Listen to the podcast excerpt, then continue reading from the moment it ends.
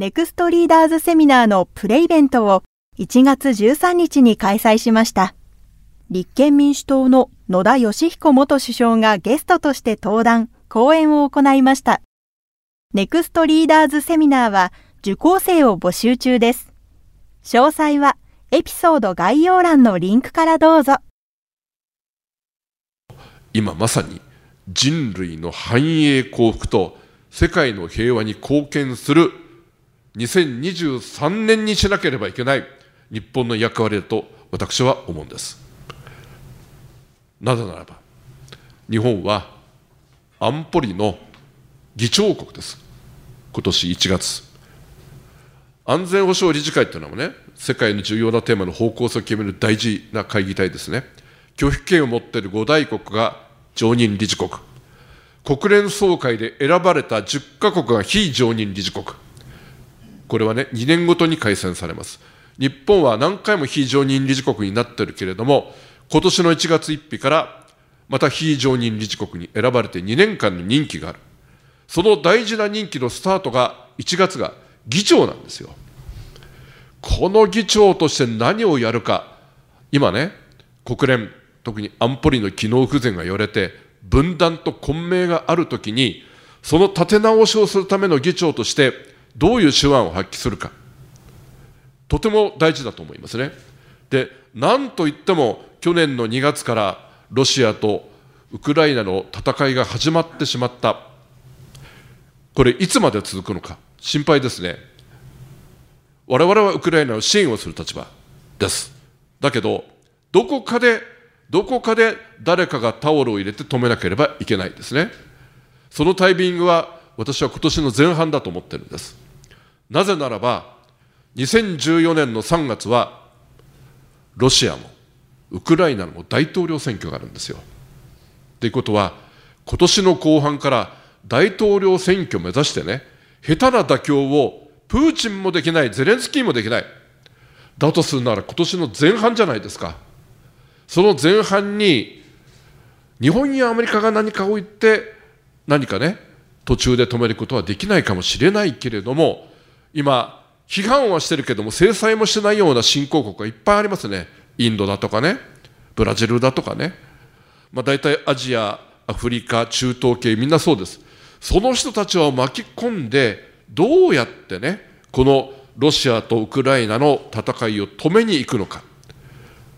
ウクライナが傷つかないように。ただ、ロシアを追い込みすぎると核を使うかもしれない。などの、そこをバランスを考えて、まさに知恵を出さなきゃいけないのは今年の前半だと思うんです。人類の繁栄幸福と世界の平和に貢献するチャンスがあるんですね。その時にやっぱり日本のリーダーが頑張らなきゃいけないと思うということと、今年はね、G7 の議長国なんです、また日本が。G7。これは大事ですよ。あの、自由であるとか民主主義とか法の支配であるとかという価値観を共有している先進国。このね、会議体というのはやっぱり求心力が今大事だし、結束を固めて、どうやってさまざまな課題に対応していくか問われてますよね。その議長国を日本がやるんです。これはチャンスと見なきゃいけないんですね。あの、サミットは広島でやりますよね、サミットは。おそらくまあ岸田総理のご地元で被爆地なので、核廃絶に向けた道筋などを主要議題とすると思います。これもやるべきだと思いますね。で、バイデンが長崎にも行くと言ってる。これもいいことだと思います。でも、それだけではなくて、議長国というのはですね、2つの利点があるんです。一つは、一つは、アジェンダを設定することができるんです。ということは、G7 の参加国の中で、アジア出身は日本だけじゃないですか。それを生かさなきゃいけないんじゃないんですか？ウクライナの、ね、戦いには日本もロシア制裁で関わってますよ。NATO なんかとも連携してますよ。じゃあね、南シナ海、東シナ海の問題含めて、インド太平洋の問題、特に地政学のリスクを欧米も巻き込むチャンスじゃないですか。議長国なんだから。だとすると、台湾どうするんだ？尖閣どうするんだ？北朝鮮どうするんだ？というテーマを議題にしなければいけない。議題にできるんです。それを戦略的に進めてるかどうかね。で、もう一つは、招待する国を選ぶことができるんですよ、議長国って。すでにちょっと今名前が加わってきましたけど、今年は G20 の議長国がインド。インド当然呼ぶべきだと思います。ASEAN の議長国がインドネシアです。で、インドネシアは去年の G20 の議長国だったけど、見事にね、あの多様な国々をまとめて、共同宣言を採択しましたね。ジョコ大統領とインドネシア政府の私は外交力を感じたんですが、ロシアを非難する決議を採択したんです。ただし、異論もあったことを盛り込んでます。異論はロシアが異論を言ってますからね。という書き込みをしながら、それぞれの国を説得しながら、共同宣言まとめたっていうのは、素晴らしい手腕だと思うんですね。そのインドネシアも呼ぶ。北朝鮮の問題があるから、徴用工の問題があるとかね、めんどくさいけれども、韓国も呼ぶ。オーストラリアも呼ぶ。要は、アメリカ、イギリス、フランス、ドイツ、イタリア、カナダなどの欧米諸国を、このアジア太平洋地域の問題に向き合わせて、関与させるということができる。関与させることによってね、地政学のリスクを低減させる。まさにね、人類の繁栄国と世界の平和に貢献できるチャンスだと思いますね。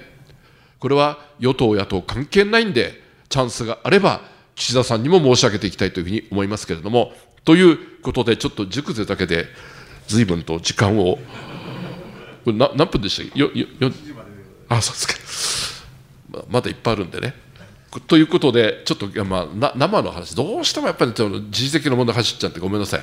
あのもう少し整形塾のあの議論を踏まえてやっていかなければいけないんですが、10分、じゃあ10分、ようやく10分入らせていきますけれども、素直な心で周知を集め、これ何回も唱えたけどできない。素直、素直、私心をなくす、邪心をなくす、無の境地になる。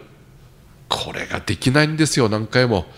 熟勢の方はいろいろ意識して政策を考えてビジョンを作るんだけど、ももうちょっとね、精神の問題のこの熟訓の素直なここで周知を集めたのは難しくてですね、さっきあの中曽根元総理のご指導いただいた話しましたけれども、この素直な心になるためには、細川守弘元総理にご指導いただきまして、えー、民主党の代表選挙、2011年の夏行われる直前に、あの君なんか代表選、名前出てきてるけど、勝ったら総理になっちゃうんだよと。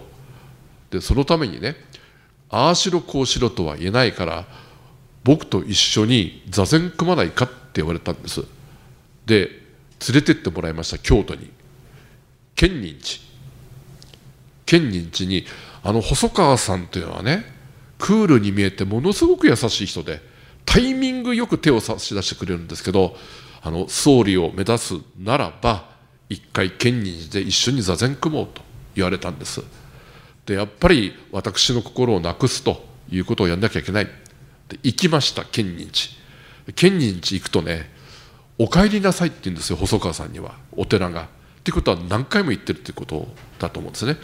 あのまあ、最近は襖絵を描いたり陶器を作ったりして湯河原の方に中心にいらっしゃったんだけど京都にも何回も行ってる。そこに連れてっていただいたんです。で座禅組みました。いやーボッコボコです。ボッコボコなんですよ。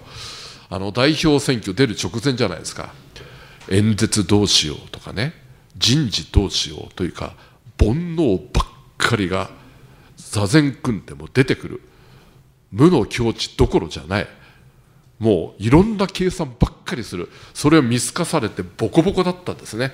ですいません。今日はいい経験させてもらいましたけれどもなかなか素直な心とかね指針をなくすって難しいですねって言ったらそれが分かればいいんだって言われました。でもそういうことを何回もねチャレンジをするということなんだと。ただ自分はいかにね煩悩が多いかっていうことをまず知れということを教えていただいたんでまだこの10君の域には私は全然達していません、えー、という途中経過で次の話今度ようやく5世に入っていきたいと思うんですけれども。5世の中でこれあの書いてますね。組織貫徹のこと自主自立のこと万事研修のこと選区開拓のこと感謝教育のこと。もうそれぞれが眼蓄のある言葉なんですがこれ全部松下さんの人生哲学が詰まってるエッセンスなんです。その哲学を毎朝塾の職員と塾生が唱和をするんですね。例えば組織貫徹のこと。常に志を抱きつつ懸命になすべきをなすならばいかなる困難に出会うとも道は必ず開けてくる。成功の要諦は成功するまで続けるところにある。どう皆さん感じます？ねちっこい哲学でしょう。あの失敗ではね社会のせいだ。人のせいだ。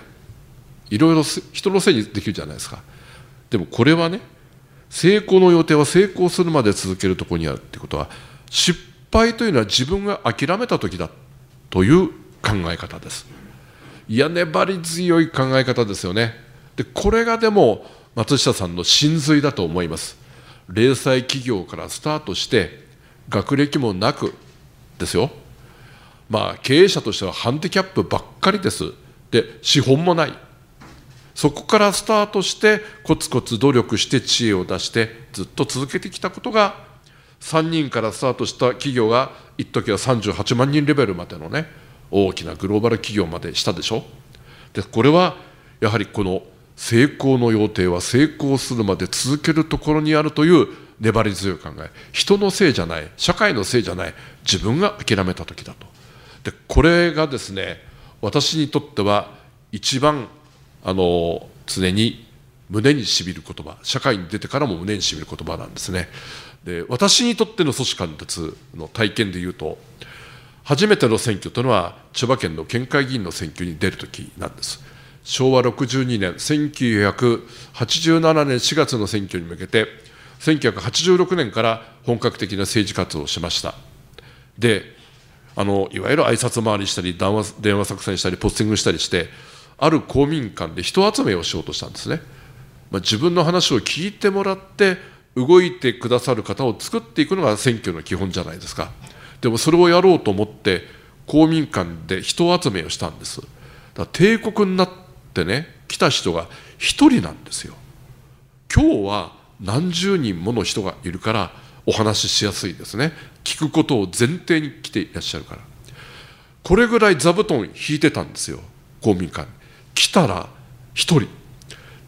あの小川郁夫さんって言いましたね。お名前をいまだに覚えてるんだけど第1号支援者なんですけどその第1号支援者はあまずいなという表情をしました。誰も来てないじゃないかと。でまあとにかく前来てください。後からね埋まりますって言ったんだけど最後まで来なかった。40分間私は喋り続けました。県政にかける思いを。小川さんは帰りたくて帰りたくてしょうがないんだけど責任が生じちゃったんで1対1の家庭教師と生徒みたいな関係の対話が私の1回目の集会なんです。でこれではね勝てるわけないなと。選挙には地盤看板カバンと言われてるけどやっぱり3番がないとね選挙ってやっぱり難しいんだなと話をしたくても聞いてくれる人がいないというのでご存命だった松下さんにあのご相談に行ったんです。そしたらですねわしだったらな野田君とたくさん人がいる前で皿回しやるぞと。皿回しやれば人の足が止まるじゃないかと。そこでマイクを持って喋ったらどうだというのがアドバイス。皿回しは技術が必要ですよね。私は本当に不器用だからそれはできない。で毎朝街頭立つようにしたんです。それがスタートで。でスタートが1986年10月1日の JR 津田沼駅。10月2日が船橋駅。10月3日が西船橋駅という形でずっと主要駅。船橋で35の駅があるんでね。ローテーションでそれからずっと回っていくということを今日までやってきてるんです。総理の時はやってません。さすがに SP がいっぱいついちゃうと。SP っていうのはねあのあ安倍元総理が亡くなられたようにやっぱり要人を守るじゃないですか。守るというのは誰か寄ってくる人を跳ねつけるんですよ基本的には。跳ねつけられちゃったら街頭活動できないんでね。私今あの SP がつくのをお断りしていますけれどもお断りをしながらあの37年間、総理大臣在任中以外はやっています。やり続けています。でそうするとですね、1回目の県会議員の選挙は、1人しか集会に集まらなかったんだけれども、最後はね、毎朝毎朝半年間続けて、そして最後は、これはね、自主自立のことに関わるかもしれないけど、もう退路を断ち切って思い切ったことをやろうとして、13時間マラソン通絶法ってやりましたね。一人で13時間喋り続けるんです。そこまでやると人がたまるんですね。人がたまる。夕方6時から夜8時までの2時間は500人がたまりました。体のもう体力の限りを尽くして喉枯らすまでやって、やった時に500人がたまって、野田さん、いつも朝街頭立ってるけど、じゃあ税金の問題どう考えるの、教育の問題どう考えるの、質問が出てくる。強引にタウンミーティングができましたね。私はそれをずっと続けてきたことが、組織貫徹、成功の要諦、地盤、看板、カバンがなかったけれど、私は続けることによって、いろんな困難を突破できるということを実感することができました。1回目の選挙は1万707票で当選です。その次、2回目の県議選も無所属でありました。地盤、看板ない。ずっと街頭を立ってたら、でも投票率がね、雨の日、大雨の日になって10%下がったんです。絶対みんなが負けると思ったんだけど、2万405に増えた。不動の票になったんです。不動票じゃないんですよね。一生懸命活動している姿はみんなが見ていて、浮ついた票じゃなくて、通勤している人、通学している人も不動の票になる。それをやり続けてきていることが私は大事だと。あの、どんなことでもやっぱり粘り強く諦めなくということが大事だと思うんです。で、ままだよろしいんでしょうか？はい、だんだん調子が出てきたところでございますけど、あのこれ、5つ言うのは全部大変だな、万事研修、万事研修っていうのはね、見るもの、聞くことすべてに学び、一切の体験を研修と受け止めて、勤しむところに真の向上がある、心してみれば万物ことごとく我が師となるというね。これ万物我が師となる。特に学んだことは私は敗北から学んだ。挫折から学んだんですね、えー、衆議院の2期目の時に私は小選挙初めて小選挙導入された時にあの105票差で負けるんですあの市会議員の選挙で105票差でも惜しいでしょ？だけど小選挙区制の10万票を狙う戦いで105票差です。しかも、開票率99%では勝ってるんですよ。200何十票か。残票を整理、残票整理とね、疑問票、もう一回有効か無効かを点検する。その点検作業で、まさか、確率的にはありえないんだけど、105票差で負ける。なぜ負けたか。投票用紙に余計なことを書いている票が私の場合には多かった。毎朝街頭ご苦労様、健康に気をつけてください。投票用紙に書いてあるんですよ。年金問題頑張ってくださいとかね。2票、3票に数えていただきたい票が多字記載といって無効になる。相手の票はなんか走り長きでね、名字だけ書いてるんだけど、よく見ると相手のね、名字だなと見えると。いうので拾われていく。で、105票差。108つの煩悩ぐらい悔しい思いですよ。ああすればよかった、こうすればよかった。夜も眠れない。でも夜も眠れない時にですね、あのある時、まあ、政治家ってよく朝早く起きて勉強会があって呼ばれるんです。で、その時勉強会の講師がですね、えー、女性の朝顔の研究者の話をされてまして、朝顔が早朝に可憐な花を咲かすためには何が一番必要かっていう話なんです。もうね、眠たい目をこすりながら我慢して聞いてたら、まあ、多分ね、朝顔に一番必要なのは日の光だろうと、バクッと思ったんですね。でみんながそう思ってたはずなのに、違う展開になっていくんです、答えが。違うというのは、日が当たる前の夜の冷たさと夜の闇こそが、あえて言うならば一番大事だと。朝顔の咲く条件。それを研究している女性の話だったんだけどでそれを聞いてですね一人一人を大切に一票一票を大切に言ってきたけれど私は夜の闇を知ってたのかなと。闇が分かってこそライト。明かりがハッピーだと感じることができるんです。冷たさが分かってこそぬくもりというのは本当に幸せなことだと分かるんだと。でそのことを分からないで言葉だけで一人一人を大切にとか一票一票大切にと言ってたのではないかということにふと思い当たりそこからまたあのぐれないでもう一回やる気を出して毎朝街頭を立つようになりました。敗北から負けるあの学ぶことが多い。でしかもその時は所属した政党がなくなっちゃってです、ね、大体大体自分で入った政党を離党するってことはないんですけど粘り強くその党の中に染まんないこともあるんだけどなんとかねあの二大政党を作るために頑張ってんで自分から離党しようということはまずないんですが頑張ってたんですけどね。所属政党なくなっちゃったんですよ。新進党という党だったんですけどなくなっちゃった。どうぞ政党助成金通じたお金とか何にも入ってこない。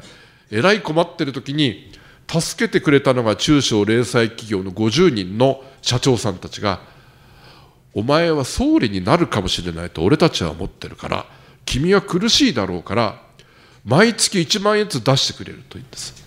でそれは振込用紙でお願いするんじゃ失礼だと思ったんで、毎月その50社を回って、活動報告をして、1万円をいただいて、そして領収書を切るということを3年8ヶ月続けました。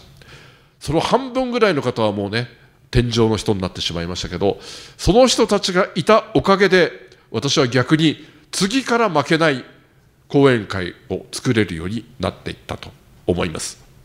負けない方がいいんだけど、負けたことから学ぶことというのは万事禁止の中の一番の大事な要素で、そのことは私は10月25日に安倍元総理に対する追悼演説をやりました。安倍元総理の真骨頂と言ったのはね、第一次政権の時に体調を崩されて辞めましたね。そこからノートを、ね、作りながら、反省しながら、最も辛い日々を耐えたんですよ。プライドの高い人ですよ。しかも名門の出でしょ。あの傷ついた形で辞めた不本意だったと思うんです。もう二度と立ち上がれないかもしれないという思ったところからノートを書いて再起を目指していく。その挫折から学ぶ力とどん底から這い上がる力執念が安倍晋三さんの真骨頂と言いましたけれども、私はね、リーダーというのは、指導者というのは、特にこういう挫折、失敗なんかない人って多分いないですよ、みんな。成功のまんまなんていう人は逆に怪しい。何か挫折をした、失敗をしたところから這い上がる力があるかどうか。それがまさに万事研修のところの真骨頂ではないのかなと思います。